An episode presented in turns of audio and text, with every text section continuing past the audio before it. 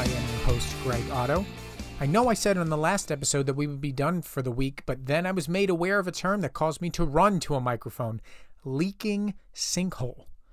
See, there was a bulletin released in April from a DoD agency that said a Chinese hacker group had been stealing data from cleared contractors via a leaked sinkhole.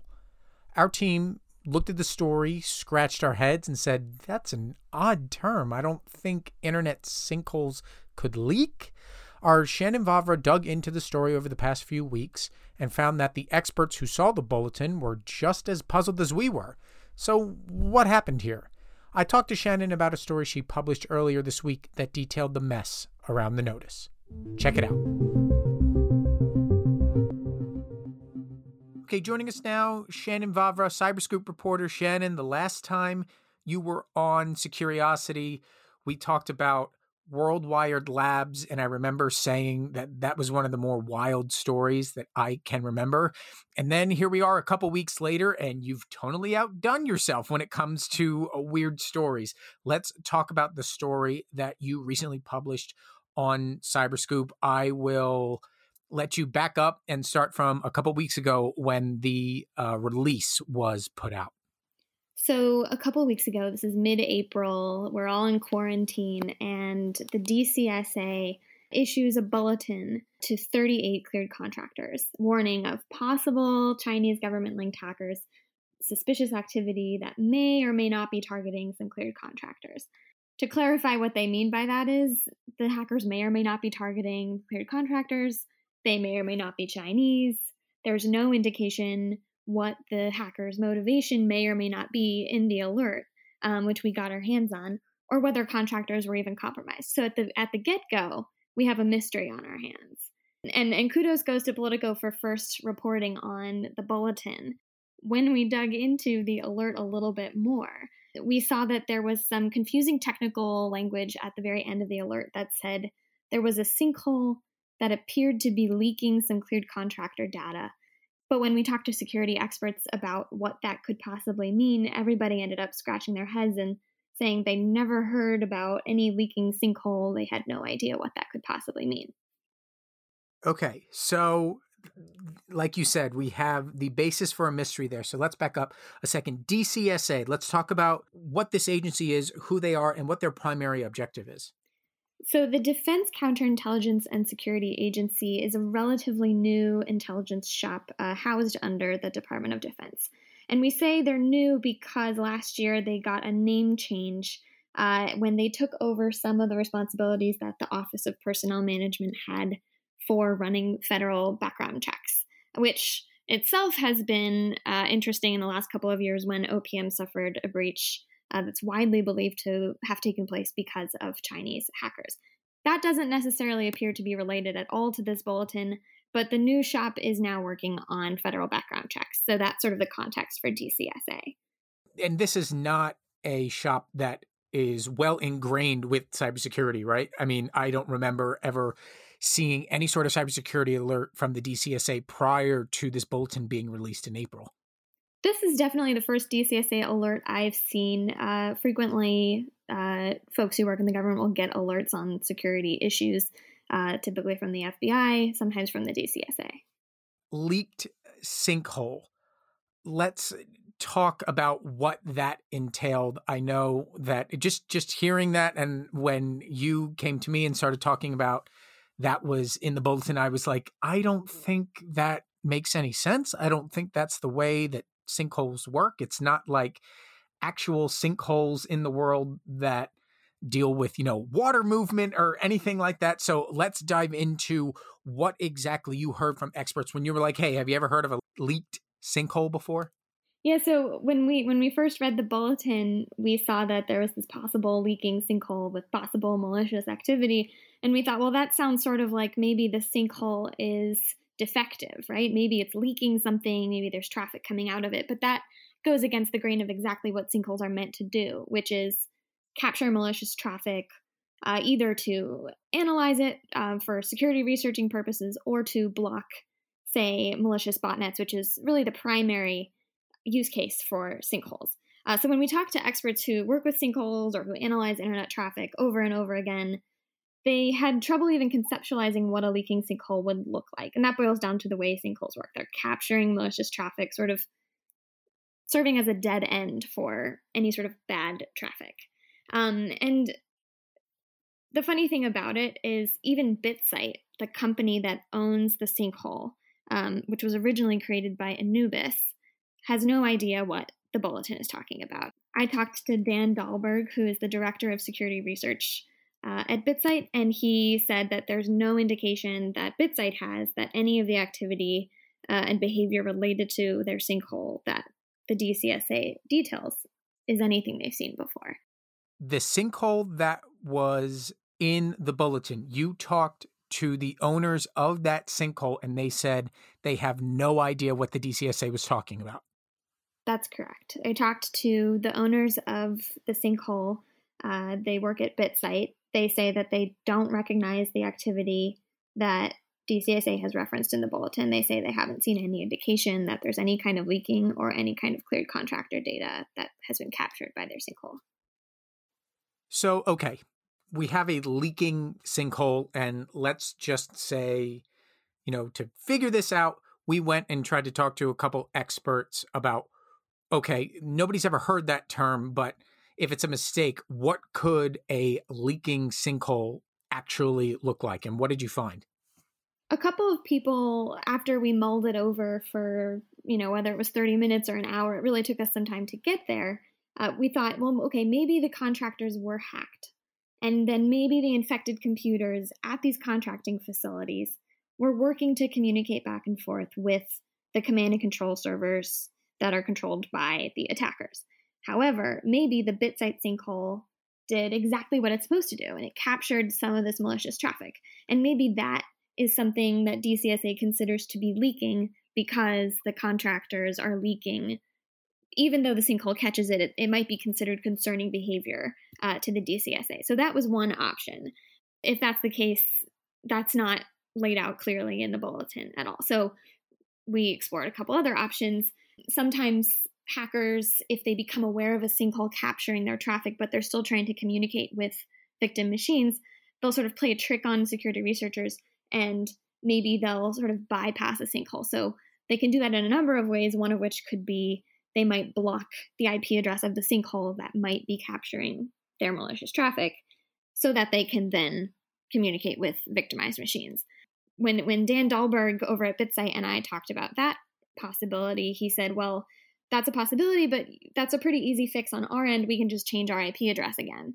So that would sort of create this cycle of going back and forth between the hackers and the sinkhole to capture the traffic. One scenario that is particularly perplexing and perhaps the most likely answer here is that maybe there is no infected machine at all. Maybe the cleared contractors are security researchers and they are communicating back and forth with the attackers uh, in order to conduct research. And to an outside observer, to a third party, maybe DCSA, that might look like the cleared contractors are infected. Or in this case, it might explain why the language is so vague in the bulletin that says there's inbound and outbound connections being made.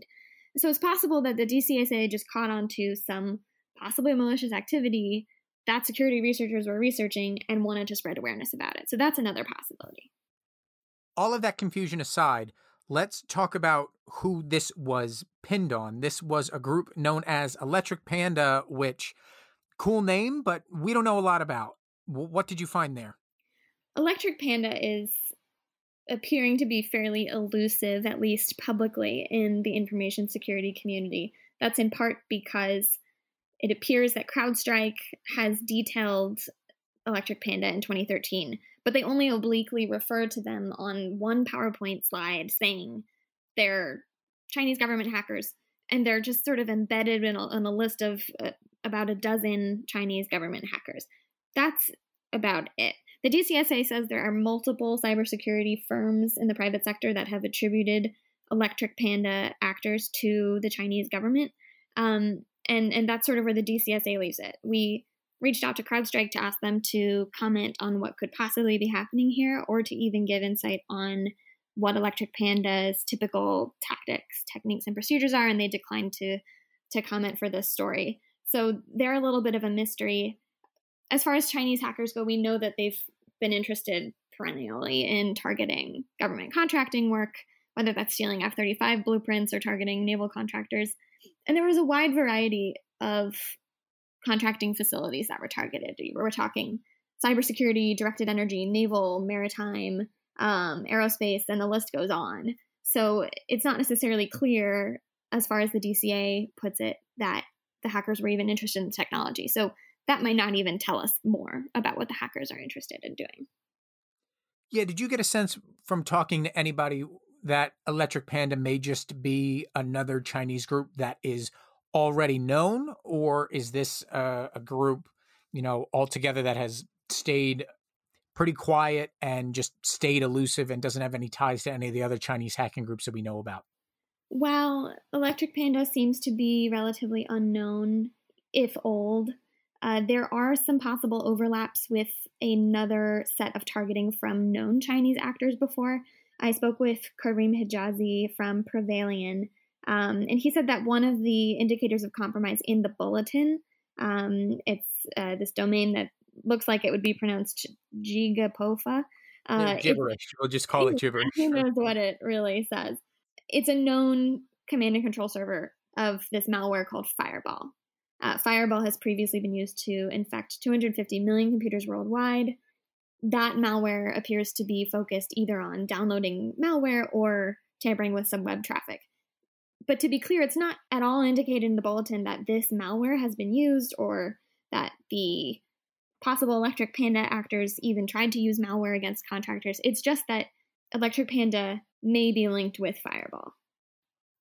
And to be clear, the DCSA probably, uh, uh, let's just say on a hunch, the DCSA probably got some input from other government agencies, but the government agencies that we talked to didn't really respond to a lot of the questions that we had about this uh, for clarity. I mean, who else did you reach out to that just seemingly was like, yeah, we can't talk about it? Cyber Command deferred comment to DCSA. DCSA said, We issued this bulletin to help contractors work on mitigations. Um, FBI and DHS both declined to comment outright. Um, when we spoke with the National Security Agency, they, through a spokesperson, said everybody should focus on two factor authentication, everybody should be patching uh, all their systems. Um, so we don't know if the hackers were exploiting or trying to exploit unpatched systems, but we do know that hackers frequently exploit unpatched systems, and there's a whole host of uh, operating systems that and and applications that they could be exploiting here. It's not clear they're linked, but the NSA just put out that reminder. So as far as to what the meaning of this DCSA bulletin, it still looks like a mystery, and and BitSight still doesn't know what it's talking about.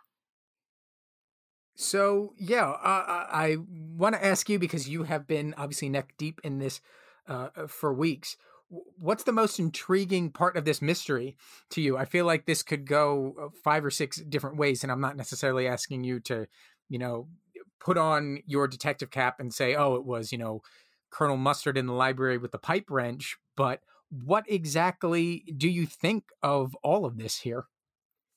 There are two extremely interesting parts of this to me, beyond the fact that the whole thing is just very confusing and puzzling. The first is that the DCSA alert was unclassified. Um, it makes me wonder is there another version of this alert that may have more information? Is there a reason that the, that this version that we gained access to is so vague? Maybe that explains it.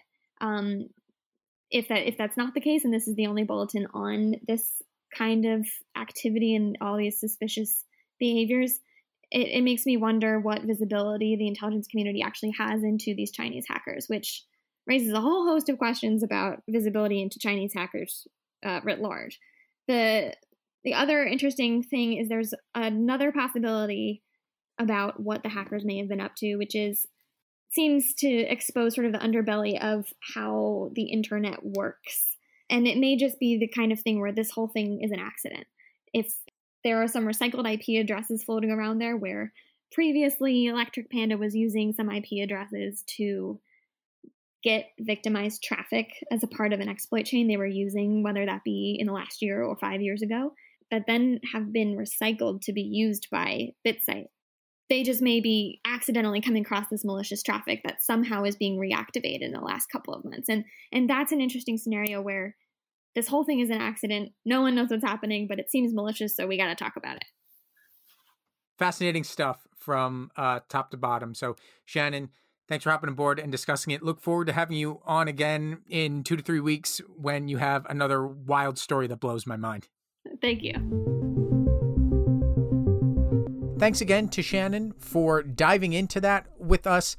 Wild story, leaking sinkholes. Uh, I mean, watch out for them, I guess, if you know that's something that you're worried about, but I don't think uh, the majority of us have too much to worry about. That's it for this week, this time, I promise. So we will talk to you again next week, but in the meantime, stay safe, stay healthy, and as always, stay curious.